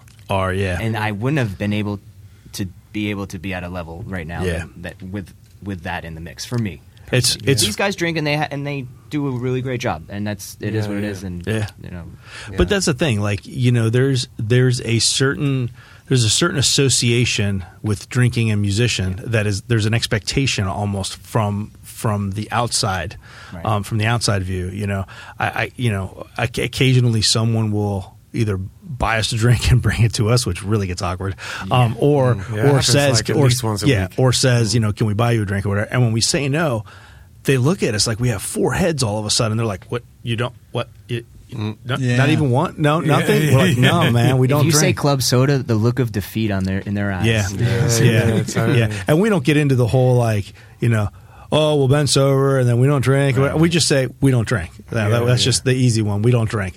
And uh, but they look at you like you're crazy. I know. Yeah. that it, I'd say that out of everything, that is the most awkward thing, and it's not even that awkward. So But- you know, it's fine. But I do have a public service announcement for anybody listening to the podcast. If you walk up to a musician or a band, and there's three, four, five of these guys in the band or females, and you ask them if you, you can buy them a drink, and they say they don't drink, drop a 10 or a 20 into their tip jar. How about a nice listen, tip? Yeah. Listen, you were about to drop 50 bucks on drinks. I'm Could- saying. Could you throw a 10 into the tip jar? much Most a of them say, Yeah. oh, okay, and then walk away. Yeah. Come on, man. I know it, man. So that's my PSA for today. If you're not going to buy a band a drink, throw some money at them, There please. should be a sign up in the bars for that, you know? we don't drink, but we take tips. yeah, exactly. I love that, Hector. Yeah, you're absolutely right. So, what, what have you guys got coming up? What's in, what's in the future for the Buck Stops here? Uh, so the 28th, we're at Two Georges. Nice. Um, Boynton, I yeah. like that place. That's a fun spot. Before that, uh, tomorrow I am uh, at the Northwood Arts and Music Warehouse. Oh yeah, Um, yes. Oh, with Dominic. Dominic, and stuff? yes. Singer-songwriter. Yeah, we're doing a singer songwriter night. Uh, come on out. Um, it'll be when this airs. It'll be over. Andy Andy Stryan. I believe. Stryan. I believe so. That sounds I always mess up her last. She's Sty- gonna, Styron. Styron. She's gonna hate me now. She's gonna unfriend me on Facebook. It's like the kiss of death for me. You'll be all right. She's. Um, there's there's a few people we've had on here that are going to be playing tomorrow. I think everybody that now now Yeah, that you you've had- been on you here, had one. a lot on that I think list, you were the only one that Oh, was really? that hadn't been on here. I think Oh, everyone okay. else on the lineup is is Oh, fuck yeah. yeah. That's awesome. Look at you. So, Come on out, support. So that's actually a five six one music sanctioned event. yes. sorry, sorry, Ricky. We're taking it. We're taking it. co-opt it real quick there. Yeah, no, very nice. Um, so we're playing the We have a busy ass weekend. playing the Lake Worth Beach Bonfire on, On fr- Friday. Let me Nice. ask you about that. I haven't. I saw the first. I I, I, I saw the first uh, post of that, and I, the first thing I thought was, "Man, what a fantastic idea!" How have those events been? Because I haven't. Oh, this will be our first one for I don't them. get to Lake Worth much. Yeah, this will be our first one. So I mentioned earlier I'm an artist, so I've been doing um, the Lake Worth Street So- Painting Festival, oh, the this- Chalk Festival. Oh, nice. I've been doing that for 26 years, 27 years, however long the festival's been around. That's I've been doing really it that cool. long. And um, they've got live music there too, right? yeah, and so the um, and so the festival just changed hands from the nonprofit that was running it um, to the city, and this, this last February was the first one that the city did, and so I made the connection with the city people, and um, she really loved our art and stuff, and we talked a lot about the art and everything, and um, and uh, Marianne Weber, the lady who used to run the nonprofit uh, or runs the nonprofit that used to run the festival, um, had made the connection with us in the city and everything, and so um, at that point, since I had made the connection with the city, I said, "Hey, the city has some events, and I also have a band," and so that's how we got hooked in with that. Um, and so, yeah, trying to use my use my how- connections. That's how But- stuff works a lot. Like But I, that. yeah, but I haven't. I I've heard from people that have played it. I think. I want to say Spred the Dub played it at one point or something last, like maybe November or something. There's been a few bands that I know that have played it that have said it's been pretty good. Yeah. Um, I've seen photos online where it seems like it's pretty pretty pack, packed beach. Um, My understanding is great concept for sure. the, yeah, the, the building that's right up on the beach there, they call it the, cas- the Lake Worth Casino, I guess they call it. It's got all Mm-hmm. the shops and everything. There's some sort of awning or something that you set up. Now you do have to bring all your own gear, your own lights, your own PA. You have to run all the thing yourself. There's no, there's nothing provided. Right. Um, but my understanding is you play there facing the beach, and then they build a big bonfire on the beach, and everybody's hanging out on the beach and watching you guys. awesome. perform. I, I love a bonfire. So- I can't wait. Yeah. Yeah, so this Very is cool. yeah, this will be Friday night, and then Saturday, uh, Ben and James are doing a duo at The uh, group of- Square Grouper yeah. Jupiter. Oh, love it. From three six, And then Saturday night, like almost on the heels of that, we're playing a, a private event at Rybovich Marina. yeah, Yeah, that'll be fun. yeah, and then hang out uh, and be swanky. yeah, and then Sunday morning we're getting up bright and early, and we're going to the Gardens Green Market. Yeah. plan that. So yeah, we got a lot, lot of stuff going on this Packed weekend. weekend. Yeah, absolutely. Uh, it- Yeah. And it's all interesting stuff that we don't do that often, so it'll Yeah. be fun. I'm pretty proud of it because I I probably a year, a little over a year ago, started like every now and then using some of my old contacts or new contacts that I've made through the podcast and through other musicians, and you know would occasionally book something. And Ben's generally the one who books; he deals with the the booking agents and everything. And so occasionally I would book yeah, something. and that, that's just out of d- j- default. There's no reason why. yeah, yeah, just yeah. And so like I that. just, I just every once in a while, now that I've, you know, we've got the Google Calendar going and everything. Every now and then, I would, I would come across something. I'd be like, hey, we should try to book ourselves here, and then I would just do it. We'd I'd see we'd have an open date, and I would just do it. But uh, I was, I was realizing this week that uh, our three out of the four gigs this weekend are full band weekends, and. All three of those I booked, so I was Nice. pretty. I was pretty proud of that. Nice. I was Good pretty- man. I was pretty proud of that. Yeah, yeah. I'm, I'm proud of you. I'm proud to. and they're all you. really good, fun gigs too, man. Yeah, They're- it's gonna be a totally. fun You weekend. have like a spread right there. You got the private, you got the We do. duo, you got the full band. Yeah, it's pretty exactly. yeah, no, it's a good, it's a good weekend. The man. green market is so fun. It I'm really not a morning person, but I can handle that. Like uh, the, the green market, just because it's such a good vibe. got it's so vibe fun sure. and chill and everything. Yeah, it's good. It's a good. It's a good one to have. Yeah, absolutely. Yeah. So, um, yeah, I guess that that's basically it. Why don't you uh, get sort of say the stuff that needs saying? yeah. Um. Uh. Five six one music. Dot com is uh, where you get all the links. There's links to um, to all of the podcasts, the YouTube page. Um, there's links to sponsor the podcast. There's links to just send us money because you love us and we look great on camera. um, there's uh, uh, obviously all the podcast links themselves all have links to the bands. You can go back. This is this is episode 88, 89, something like that. We're we're creeping up on 100 here, which is getting really close. Yeah. So we, uh, uh, you know, all that stuff is right there. Um, all our social medias are at Five Six One Music Podcast, and um, as always, like and subscribe. The sooner we get uh, we get all the subscribers that we need on YouTube, and uh, and I think we have to have like X number of hours watched on YouTube or something like that. Yeah. Once we get all that, we can monetize it. Um, that makes it a little bit easier for us to do what we do because this does cost us money. Um, it costs Ben and I money, and um, we don't really make money off of this. The Right. sponsors we have essentially just cover the cost. Um, as you guys know, we did the uh, 561 Music Festival last year on the one year anniversary, roughly, of the podcast. Um, to our our uh, I'm not going to say surprise, but uh, but we were very very pleased with the outcome. Um, it was it was uh, amazing the support we had. The bands were incredible. The crowds were incredible. The place was packed. It was at Matthews Brewing in Lake Worth. We had two stages going. There was never a moment where there was no music, and it was incredible. Um, place was packed from morning until night. You know, standing room only. Uh, I, I couldn't say enough good things about it. I walked away from there with a huge grin on my face. It was just an Yeah. amazing festival. Um, so we decided we're going to do it again. So April first of uh, of this year coming up, we are going to do the festival again.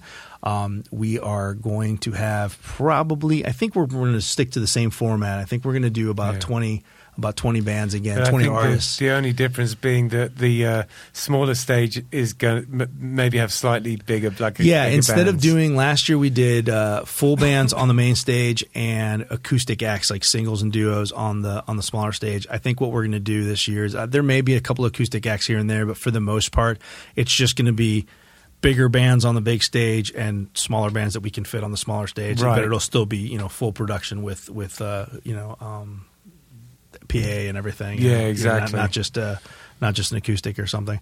Um, but yeah, uh, look for that soon. Um, hopefully, we're gonna we're gonna nail down the bands here soon. Yeah, Hector and I we're, we're going to bump heads in the next couple of days. we both have our favorites, and we just need to bump heads and, and decide what uh, you know who wins. Yeah, exactly. Yeah, yeah. who who gets their choices on there. But uh, look for that coming really soon. There's a lot of really cool stuff that we're talking about planning for it. Um, if you would like to sponsor the festival, please, please, please reach out to us. We absolutely cannot do this without sponsors. It costs us a lot of money to do this. Um, Matthews Brewing is very graciously, as they were last year, um, uh, uh, giving us the venue, um, basically giving us the venue and allowing us to do it there. Um, there's a lot of things that they're they're giving us in support of the festival, but we still need volunteers. Yeah. We need security uh, personnel. We're gonna pay the Um, bands. we have to pay the bands. Um, it's it's not a cheap thing to do. So if if you uh, if you'd like to sponsor the festival, reach out to us. Come to our uh, uh, website 561music.com. Um, uh, just send us an email. Uh, at, uh, it's 561musicpodcast at gmail.com. Just reach out to us. If you have a business and you want to support, we have different tiers. Um, you know, we have tiers for those of you that just have pockets full of money and you really want to support the festival, and we have tiers for you that um, you just want to get your business name out there, and it's not going to break the bank. I promise Yep. you that. Um, and and again, we do need volunteers. If you're interested, please reach out to us. We need lots of volunteers because. Uh, we uh, we really had to uh, pull every favor and every family member and everything. We I had my kids out there working last year, Yeah. which was preposterous. My mum and but dad are coming to visit on April And, 1st. I have a and funny they don't, feeling they'll be in like they don't vis. know it, but they're going to be working. They're going to be working. Um, you know, but yeah, I mean, we need security people, we need volunteers, we need people at the doors taking tickets. We need um, you know, just just a lot of stuff, and All we're going to do stuff, yeah. and we're going to do a lot of a lot of extra little things. There's a few little extra stuff. Um, right about that time, um, I, I haven't figured it out exactly, but the logistics and everything. But right about that time, somewhere I think it's the week before, the week after, somewhere right in that ballpark, is our hundredth episode. Yeah. So we're also going to be filming some stuff at the festival, a little bit of the bands playing, a little bit of like interviews backstage, kind of stuff like that. Um, that we're going to create a hundredth episode with. So. Um, so there's going to be a lot going on, and we really need the support of the community on this one. So um, we would really appreciate everybody, uh, anybody that's got some time and wants to come out.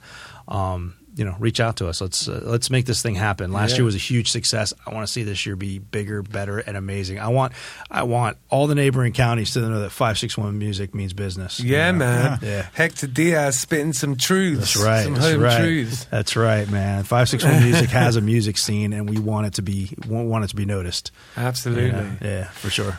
Thank you so much for coming, guys. Thank you so much for having you. us. Yeah. Yeah, It's genuinely. pleasure. Yeah, Yeah, it's been a enjoyed it. pleasure. You guys are awesome. yeah. Yeah. Thanks, guys. I appreciate it. Yeah. Thank you, Ricky, for recommending them. Ricky. Yeah, thanks, Ricky. Yeah, man.